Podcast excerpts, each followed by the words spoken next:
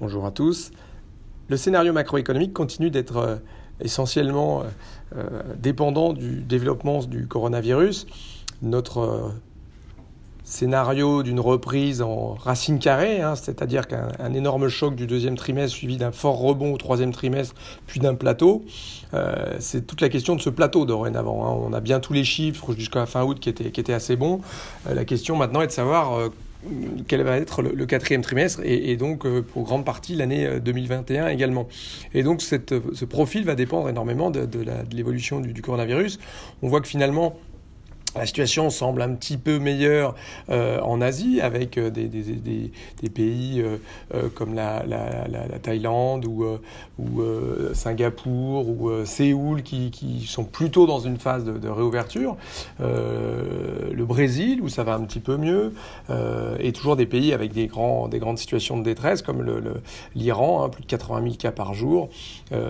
et au total, on est quand même toujours dans une situation qui est très finalement européenne, hein, de, de la Grande-Bretagne avec des, des, cas qui augmentent très fortement, euh, jusqu'à la Roumanie, avec des, records de, nouveaux cas, et même la Russie avec des cas qui, explosent à, la hausse. Et donc dans ce cadre-là, on a vu, euh, on, a vu l'Espagne, on a vu la France avec la fermeture des bars euh, à la suite de la Grande-Bretagne, et la Grande-Bretagne qui non seulement se propose de fermer les bars à, à, après 22 heures, mais même fermer tous les pubs, les bars et les restaurants, peut-être totalement pendant deux semaines. Donc on voit bien que plus la, la, la, la cette deuxième vague, ou en tout cas cette remontée des cas, euh, euh, pas forcément autant des hospitalisations, mais quand même, hein, on voit typiquement euh, que les, les, les, les, lits en réanimation, que ce soit en Espagne, en Italie, en, même en Allemagne, sont en train de remonter, en France également, et donc une certaine tension euh, sur, les, sur les capacités sanitaires qui va obligé sans doute euh, à, revenir en arrière en termes de mesures de confinement et donc d'arrêter la consommation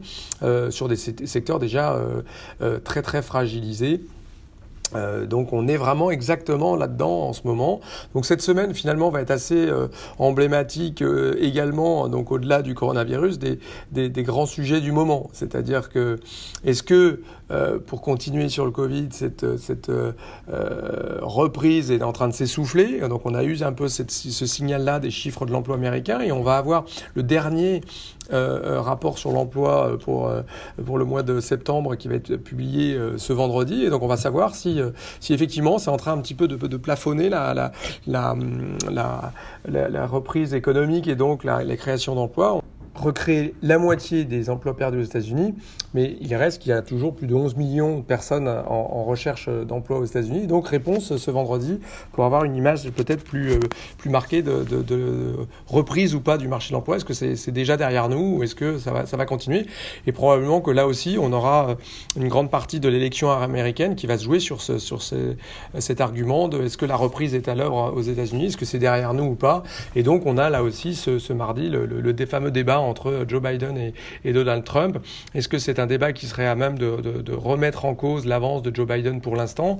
Euh, L'élection de Trump se joue sans doute euh, un petit peu, pas forcément là, mais elle se joue forcément entre euh, les chiffres de l'emploi, la situation du coronavirus, qui semblait plutôt bien, sous contrôle, même si voilà, on voit dans l'Utah, dans les États du Midwest, dans, dans quelques euh, parties de New York, hein, dans le Queens, Brooklyn, euh, que ça remonte aussi. Donc la réponse, sans doute, à l'élection se joue dans les, bien évidemment dans les prochains jours entre l'évolution du coronavirus. Si ça devait repartir, ce serait quand même un, un, gros coup pour, pour Donald Trump. Pareil sur la création d'emplois et, et, la reprise économique.